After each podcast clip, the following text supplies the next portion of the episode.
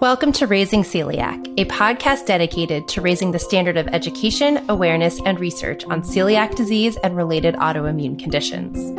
I'm Vanessa Weisbrod, the Education Director of the Celiac Program at Boston Children's Hospital. And each month on the podcast, we will invite leading experts to dive into a condition related to celiac and look at how it impacts a patient family, the latest research, and offers suggestions for health providers to manage these complex cases.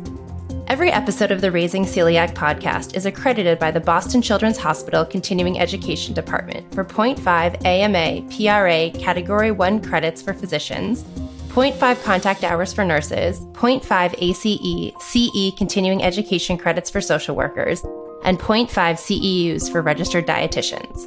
To claim your credits for listening to today's episode, please visit dme.childrenshospital.org slash raising celiac. Let's get started with this month's Raising Celiac patient story. Isabella, or Bella as her friends and family call her, had a very medically complicated childhood. It started when she was born six weeks early because her mom went into preterm labor. Her lungs weren't quite developed enough, and she had trouble regulating her body temperature, so she was stuck in the NICU for several weeks before coming home to her farm animal themed nursery. As a baby, Bella had febrile seizures with every virus. She was in the hospital so many times, the nurses in the pediatric intensive care unit quickly became some of her biggest fans.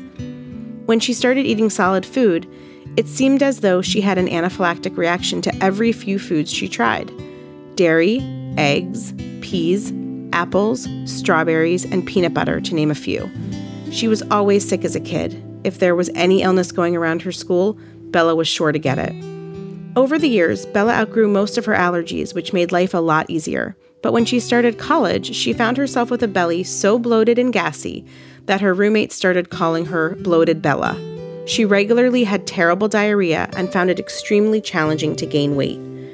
When she was home for spring break, her mom took her in for a visit with the pediatrician. But his initial thought was that she was eating unhealthy food in the college dining hall and she should focus on eating more fruits and vegetables. Bella rolled her eyes at her pediatrician.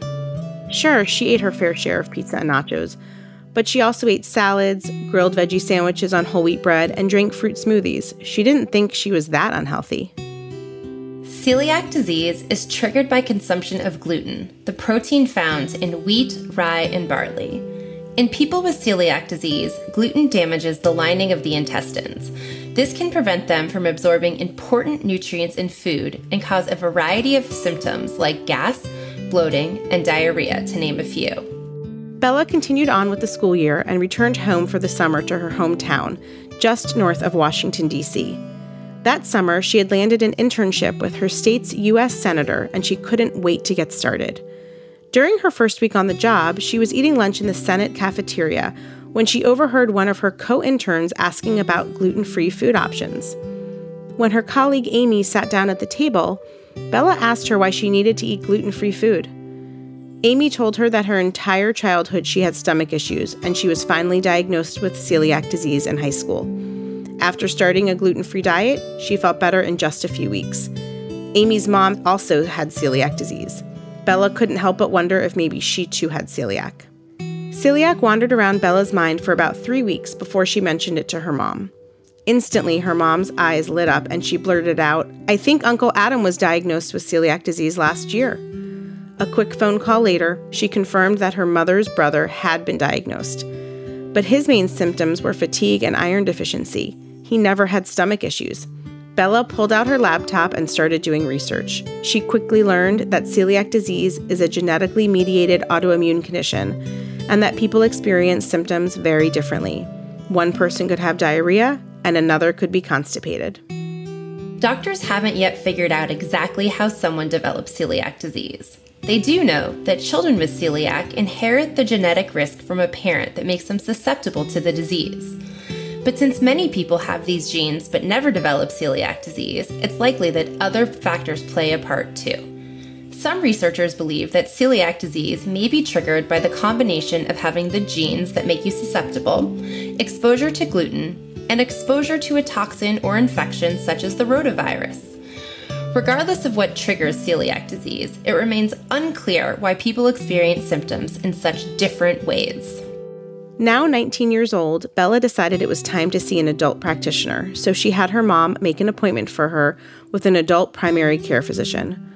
One week later, she had her blood drawn, and two days later, the doctor called to tell her that her tissue transglutaminase antibody test was positive and she needed to schedule a visit with a gastroenterologist to confirm the celiac disease diagnosis. She did, and two weeks later had a positive biopsy for celiac disease. Bella immediately transitioned to a gluten free diet. Within a month, she felt like a new person. Her stomach was no longer bloated, she had normal bowel movements, and her once embarrassing gas had faded away. Life was good. The only treatment for celiac disease is strict adherence to a gluten free diet for life. This will allow the intestine to heal and, in almost all cases, eliminate the symptoms related to celiac disease. For some people, relief of symptoms happens very quickly, in a matter of weeks. For others, it can take quite a bit more time, up to two years or longer. Everything seemed to be going well for Bella. She graduated college, started a job at a nonprofit working on healthcare policy in Washington, D.C., and had an active social life. She met her now husband while playing kickball on the National Mall by the Washington Monument, and they were married in a ceremony overlooking the Potomac River. Life was great until after Bella had her second child. Long after she had stopped nursing, she was still losing her hair in large amounts, and no matter how early she went to bed, she never felt like she got a good night's sleep. She was intensely fatigued. Perhaps worst of all, she got hives all the time for no apparent reason. Her doctor was stumped and sent her to an allergist and immunologist for further investigation. At the first visit, the physician ordered several blood panels and took a skin biopsy of one of Bella's hives. When the doctor called her a few days later with the results, Bella couldn't believe what he said. She likely had an issue with her thyroid called autoimmune thyroiditis, more popularly known as Hashimoto disease. Bella felt defeated and depressed. She worked so hard to manage a strict gluten free diet, yet still ended up with another autoimmune disease. Hashimoto disease is an autoimmune disorder that can cause hypothyroidism or underactive thyroid. It's closely linked to celiac disease. With Hashimoto, the immune system attacks the thyroid gland, with large number of white blood cells building up and causing inflammation in the thyroid. This damages the thyroid and prevents it from making enough thyroid hormone. The hormone is important because it helps control how your body grows, uses energy, and how many of your organs function. The symptoms of hypothyroidism and celiac overlap somewhat, but the treatments are different. With celiac disease, the only treatment is a strict gluten free diet. Hypothyroidism is treated with a medication called levothyroxine, which is a form of the thyroid hormone T4 that the body normally produces. Like the gluten free diet, levothyroxine is usually a lifelong treatment. The prevalence of autoimmune thyroid disease in patients with celiac disease is four times greater than that in the general population. This is likely due to sharing of the same genes. But why did Bella develop a second autoimmune disease 14 years after being on a strict gluten free diet? Did having celiac disease trigger the thyroid condition, or did her pregnancies? Did the gluten free diet help with treating thyroid disease, or is medication always needed? We'll discuss this and more on today's episode of Raising Celiac. Today, we talk about celiac disease and thyroid issues with Dr. Ari Wassner from Boston Children's Hospital. Dr. Wassner is the medical director of the Thyroid Center, director of the Endocrinology Fellowship Training Program at Boston Children's, and associate professor of pediatrics at Harvard Medical School. He earned his MD from Harvard Medical School and completed a residency in pediatrics and fellowship in pediatric endocrinology at Boston Children's Hospital. Dr. Wassner is an international expert in pediatric thyroid disease, serving for the American Thyroid Association Pediatric Thyroid Cancer Guidelines Task Force and the writing group of the American Academy of Pediatrics Congenital Hypothyroidism Guidelines. Welcome, Dr. Wassner, to Raising Celiac. Great to be here. So, Dr. Wassner, before we talk about how these conditions are connected, let's talk just about thyroid disease. What are the different types, and how do you differentiate among them? So, the thyroid is a gland, as many people may know, thyroid is a gland that lives in your neck and it makes a hormone that's important for regulating a lot of different organs. So the main types of thyroid problems that we think about are either an underactive thyroid that doesn't make enough hormone, which we call hypothyroidism, or an overactive thyroid that makes too much hormone, which we call hyperthyroidism. There are also thyroid nodules in cancer, but that's sort of a different class of disorders. So we're mostly talking about functional thyroid problems, hypo and hyperthyroidism. What are the most common symptoms of thyroid disease? Yeah, so one of the challenges we have in my field in endocrinology is that a lot of the symptoms of thyroid problems are what we would call non-specific, meaning they can be caused by a lot of other things too. So the thyroid and thyroid hormone is responsible for you can think of it as sort of setting the rate or the pace of a lot of different body functions. So when your thyroid is underactive, a lot of things slow down. So you may feel tired, fatigued, low energy. People may feel colder than usual. It slows down your metabolic rate, so people may gain weight. They may have a lower heart rate, things like that. And if your thyroid is overactive, tends to be the opposite. So people feel speeded up in general. They may lose weight unintentionally. They may feel hot. They may have frequent bowel movements. I didn't mention, but hypothyroidism, you may have slower gut motility, so you may have constipation. So there's sort of two sides of the coin. So, every gastroenterologist that specializes in celiac disease routinely tests their celiac patients' thyroid levels. Why is this important? Yeah, so celiac disease, as people may know, is, is an immune disorder, right? It's, it's sort of an immune dysregulation. And the most common cause of thyroid problems is an autoimmune thyroid disease. And so people who have celiac disease, they have this immune dysregulation, they may be more at risk for autoimmune problems in the thyroid, which can cause hypothyroidism or hyperthyroidism. So that's the link is an immune link, and that's why people with celiac disease are at higher risk for thyroid problems. So tell our listeners more about the connection between celiac disease and thyroid conditions. Why are they so closely linked? Yeah, so as best we understand, the reason has to do, as I mentioned, with the immune system, right? So celiac is this sort of immune reaction to a particular component of gluten. So the immune system gets a little bit confused and has an abnormal reaction to that particular substance in the GI tract. The most common cause of thyroid problems, as I said, is something called autoimmune thyroiditis, which is in the immune system similarly getting kind of confused and starting to attack your own thyroid gland. And so some of the genetic predisposition to these kind of immune problems are the same the same kinds of genetic variants that might contribute to your risk of celiac disease also contribute to the risk of having the autoimmune problem in your thyroid. And so those who have celiac are probably at risk for thyroid problems, and vice versa. Those who have thyroid problems are probably at higher risk for developing celiac disease. Do you also routinely screen for celiac disease in your thyroid patients? So, not necessarily. That's not a sort of routine recommendation at this point. Autoimmune thyroid disease is extremely common. There are some estimates that maybe 5 to 10% of the adult population have autoimmune thyroid disease. Not all of that needs to be treated, but it's there. And so there's not a recommendation necessarily to routinely screen everybody with thyroid disease for celiac. However, certainly something that we think about and we ask people about symptoms and if there's anything that raises concern, for possible celiac disease in one of our thyroid patients, we would certainly test for it. Is hypothyroidism or hyperthyroidism more common in patients with celiac disease? So, overall, hypothyroidism, so underactive thyroid, is much more common than hyperthyroidism or an overactive thyroid. And that's true in general and within the celiac population. So, hypothyroidism definitely more common. Are there more common symptoms of thyroid disease in patients with celiac disease, or do they vary? Yeah, so I'm not aware of any studies showing a sort of a different spectrum of symptoms in the celiac population than in sort of the general population with thyroid disorders.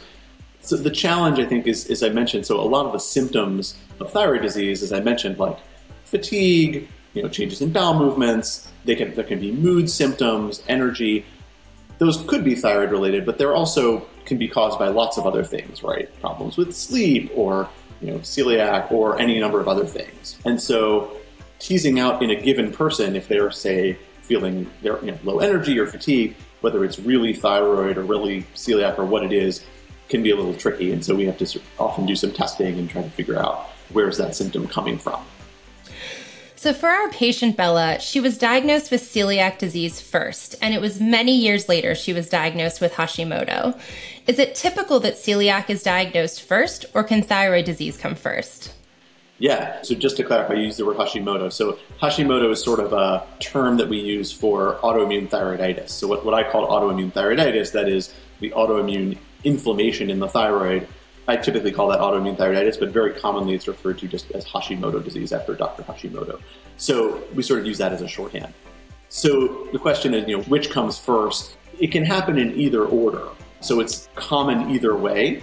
You know, as I mentioned, the sort of genetic predisposition to these two conditions are somewhat shared. And so it's a little bit random, you know, whether for people who are going to develop both, which one they happen to develop first.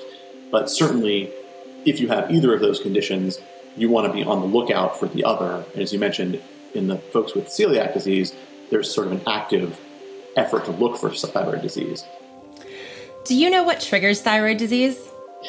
I, I, do not. I wish I did. Um, nobody, nobody really knows, but at least the type we're talking about, autoimmune thyroiditis or Hashimoto, it is in this family of autoimmune disorders, right? Like celiac. And so, you know, and many others, lupus and many of these other autoimmune diseases. And so we know that there is a genetic predisposition. So people, many people have genetic changes that make them more likely to develop it. But just because you have those genetic changes doesn't mean you will definitely develop thyroid disease. So there's probably other factors. Many people think there's environmental factors, but we don't know exactly what those environmental factors are, as for many of these disorders. So we don't know exactly what triggers it. Some combination of genetic predisposition and some other perhaps environmental factors that we don't understand yet.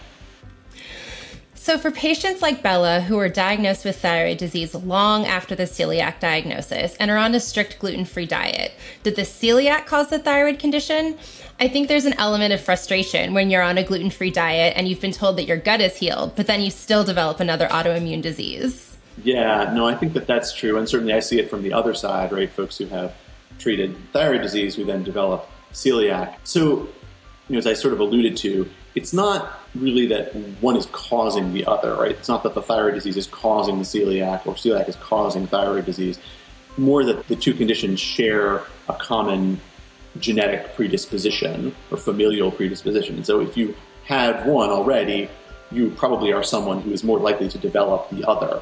But it's not like, you know, if you develop thyroid disease after celiac, it's not like you're doing something wrong or you're, you know, you're not being treated adequately for your celiac. It's just that you were probably a person who was you know, predisposed to be more likely to get thyroid disease also. So the gluten-free diet doesn't prevent development of thyroid disease. No, unfortunately not. And that's actually a very common question. A lot of folks, even folks who don't have celiac disease but do have autoimmune thyroiditis, are curious about are there any kind of changes they can make to help ease that problem or prevent them from going on to require thyroid medicine. And gluten free diet is something that often comes up. But at this point, there's no real evidence that any specific diet, including gluten free diet, actually prevents the development of thyroid disease or prevents it from, if it's there, prevents it from getting worse.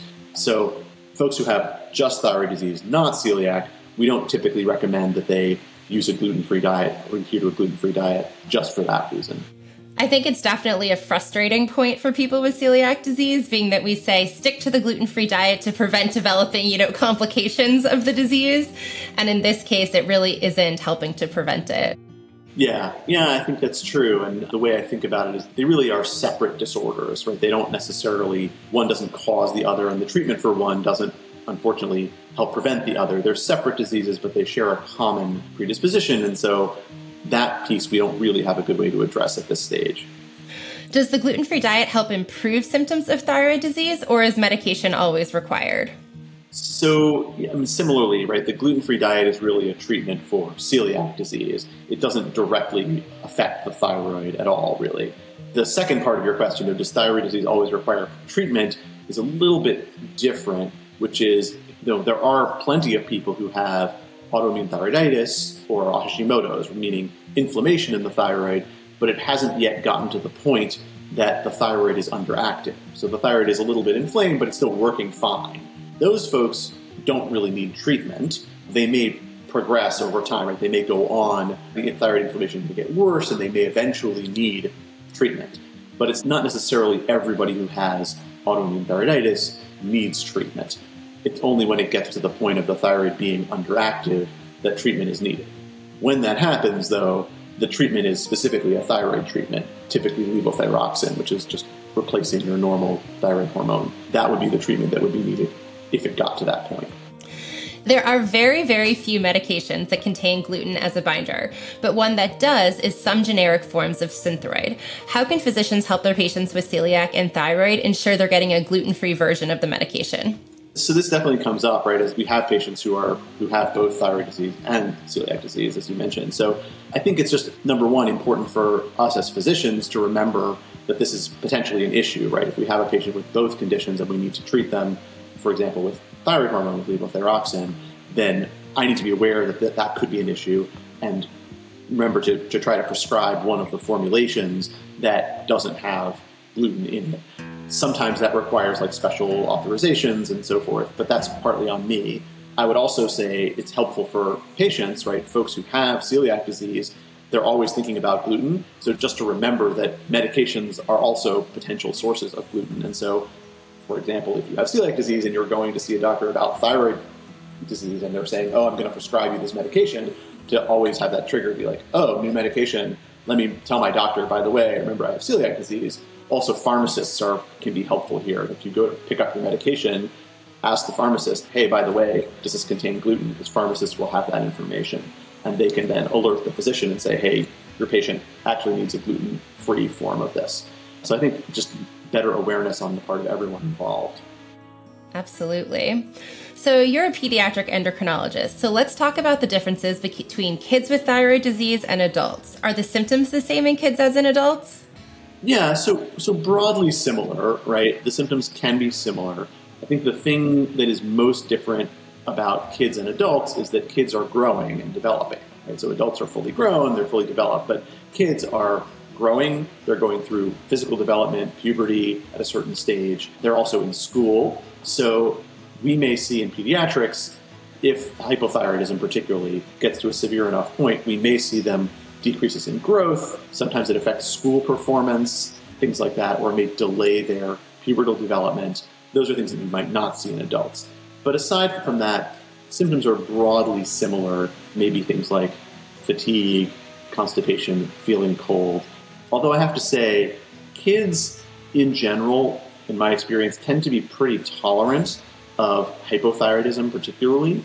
And so, very you know, mild hypothyroidism oftentimes kids don't really have any symptoms. If you ask me, like, what's the most common symptom of hypothyroidism? The most common thing is no symptoms at all.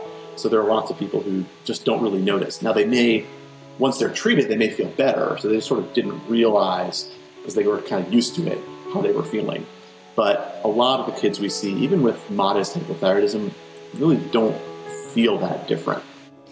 So, what is the like average time to diagnosis for a child or like how does a child typically get to you? It sounds like these symptoms are so common of other childhood ailments or things that you wouldn't think that much of.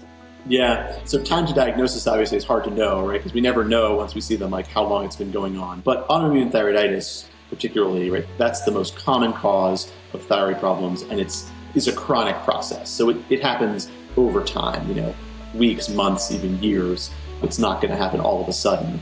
So sometimes people are diagnosed because of symptoms, right? They may have fatigue or weight gain or constipation, and maybe their physician will check their thyroid function to evaluate that. Or sometimes it's growth issues, right? Their, their growth is slowing down, which, by the way, can also be a sign of celiac, right? Kids grow well if they have celiac that's unrecognized or undertreated. Sometimes it's picked up just kind of incidentally. They go to their doctor, and for whatever reason, they do sort of a thyroid panel. Sometimes it's from screening for other related disorders, for example, celiac or type 1 diabetes, which is also an immune problem. We screen those kids for thyroid problems. So there's a variety of ways that, that it gets detected, sometimes symptomatic and sometimes through screening or other, other testing for other things. If the kids are generally asymptomatic, do they need to be treated? So that depends. You know, the, the, treatment is really it's based more on the severity of the hypothyroidism than whether they have symptoms or not. So those two things are somewhat related, right? If your hypothyroidism is very mild, then you're unlikely to have symptoms and you're probably less likely to need treatment. If your hypothyroidism is a little more severe, we're probably going to treat you whether or not you have symptoms because as I said, you know, thyroid hormone affects a lot of different organ systems, even if you don't feel it, right? It affects your heart function and your GI function and your metabolic rate and your cholesterol. So even if you don't feel some of those things, if it's severe enough, we would treat it. And how about the treatments? Are the treatments the same as in kids and adults? Yeah, so the, the main treatment for, again, hypothyroidism, which is much more common, the treatment is a medication called levothyroxine, which is, it is exactly the same chemical, no, natural thyroid hormone that your body makes. It's just given in the form of a pill. And so we just replace that in the form of a pill, and that's the same thing that you would give to adults. It's very easy to take. It's once a day. It can be swallowed, chewed, sucked on. It's you know, it's very simple medication to give. So that's a similar thing to what you would see in the adult population.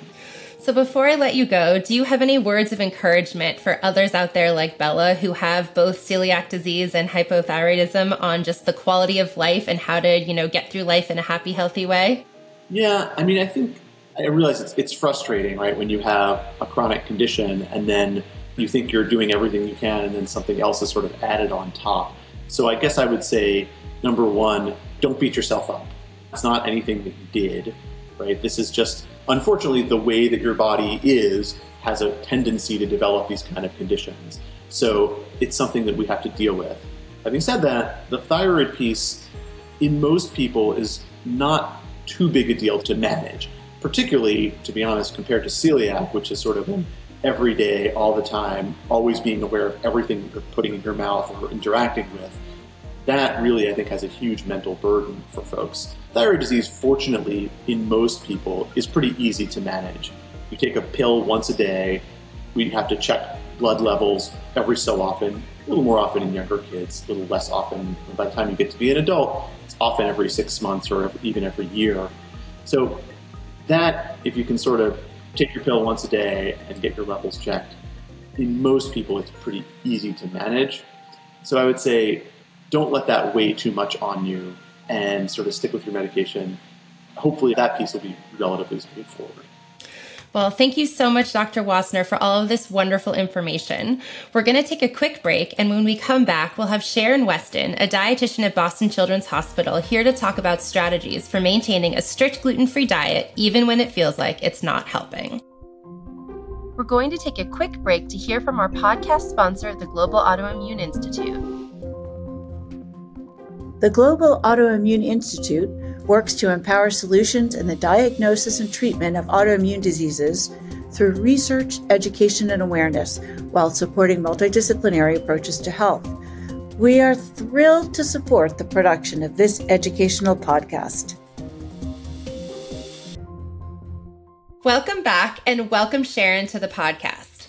So, Sharon, when I was interviewing Bella about her story, and she used the terms feeling defeated and depressed when she got the second diagnosis, I knew we needed your wisdom on how patients can deal with the devastating news of a second diagnosis. So, what is your approach with patient families where there are two diseases they have to deal with and they feel as though the gluten free diet hasn't actually prevented anything? Yeah, this is such a difficult thing. We know that the only treatment for celiac disease is to follow a gluten free diet strictly and this can be a challenge.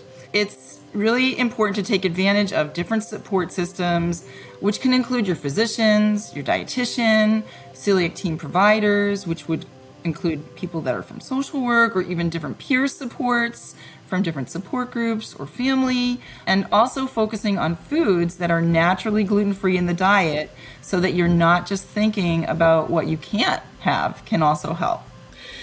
Adherence to the gluten free diet is key with celiac disease, and it's hard to be told that despite your constant vigilance with the treatment for one disease, that you now have another. Can you tell our listeners why it's important to continue sticking to the gluten free diet, even though they might think it hasn't seemed to prevent development of another condition? Yeah, again, right now, the gluten free diet is the only treatment for celiac disease. And following a gluten free diet is going to help optimize your nutritional status, it's going to keep you healthy, but it's not really related to preventing the development of other autoimmune conditions. So, Bella was an adult when she received her dual diagnosis, but for a young child, there are the emotions of both the child and of the parent, and they don't always align. As we learned from last month's episode, parents can often be the drivers of hypervigilance. How do we help parents understand the difference between appropriate vigilance and hypervigilance? Well, first off, we want to try to live life the way that we did before just on a gluten free diet now. And so that means doing your due diligence with regards to learning how to read labels and preventing cross contamination and following a balanced gluten free diet. so by doing some work in advance to understand how to do these things with competence, but not with fear, is important so that you can still enjoy life and all different activities. Can you tell our listeners what a hypervigilant activity might look like? So just like not going to parties or not going out to restaurants anymore would be a, a, good example, you know, and those things can really happen still by following a gluten-free diet, just doing some prep work in advance. Absolutely. We want to really make sure that these families are getting to enjoy life and having that, you know, normal experience across, you know, being a kid, being a teenager, going to college and living life as a normal adult would. Absolutely. So, our patient Bella thankfully didn't budge with her compliance with the gluten free diet. But as you know, this isn't always the case for other patients. How would you counsel a patient who decides they want to go back to eating gluten because they just don't believe it's working? Mm. So, unfortunately, this is something we see especially if a patient doesn't have obvious symptoms when they're exposed to gluten. However, again, we know that following a gluten free diet is the treatment for celiac disease. And we also know that exposure to just 50 milligrams of gluten, which is about 170th of a piece of bread, can cause damage to intestines. And so it's really something that we don't want to have happen, causing that damage in, in the intestinal tract. So, if a patient is struggling with their gluten free diet, how can they get the help they need both nutritionally and emotionally? use your dietitian.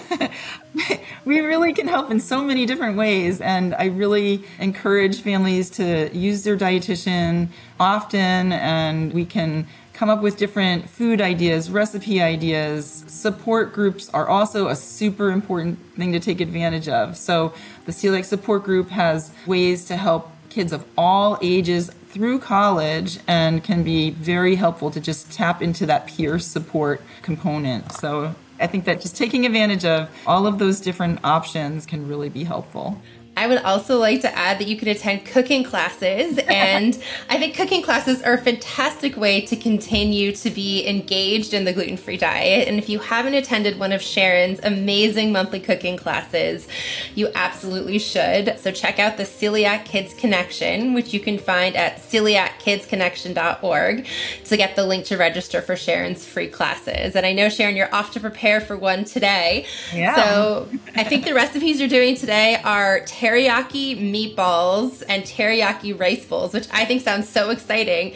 You often think that meatballs and teriyaki sauce can't be made gluten free. So, how are you making them magically gluten free today? Oh, yeah, this is a fun recipe. So, we are doing chicken meatballs with gluten free breadcrumbs in them, but also we're mixing in grated zucchini and super easy to make in the oven. They come out and it's enough to feed six people with just one pound of ground chicken. So it's just a very quick, easy recipe. And then we're making a stir fried vegetable on the side and brown rice. And then we're making our own homemade gluten free teriyaki sauce with tamari and some honey and a little cornstarch.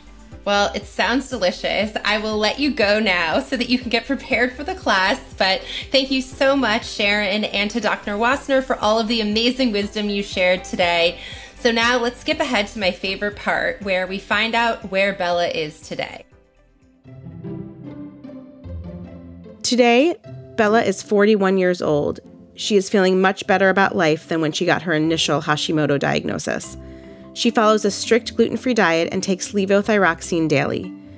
She has regular follow up visits with her gastroenterologist and endocrinologist and generally feels healthy and lives a full life. Her younger son, Casper, was diagnosed with celiac disease last year at nine years old after his pediatrician started investigating ongoing anemia and skin rashes. Her entire family is supportive of the gluten free diet and, in fact, just returned from a family vacation on the celiac cruise. In her own words, 20 years ago, I wouldn't have believed you if you said I would end up with two autoimmune diseases, and I'm devastated I passed one on to my son. But today, I'm feeling like the diagnosis was a blessing in disguise, as it has led my family to where we are today. I am now part of a community of families with celiac disease where everyone gets it. We've become best friends with others who are living the same life as us, and we are genuinely happy. Thanks for listening to this episode of Raising Celiac. Special thanks to the generous contribution from the Global Autoimmune Institute to make this podcast possible. A reminder to all physicians, nurses, social workers, dietitians, and psychologists. To claim your continuing education credits for listening to today's episode, please visit dme.childrenshospital.org slash raising celiac and complete the short survey attached to this episode. If you like what you heard, be sure to write a review, like, and subscribe wherever you get your podcasts. For more information, check us out on social at, at Boston Children's Celiac on TikTok, at Children's Celiac on Twitter, or at Celiac Kids Connection on Instagram. Have a great month!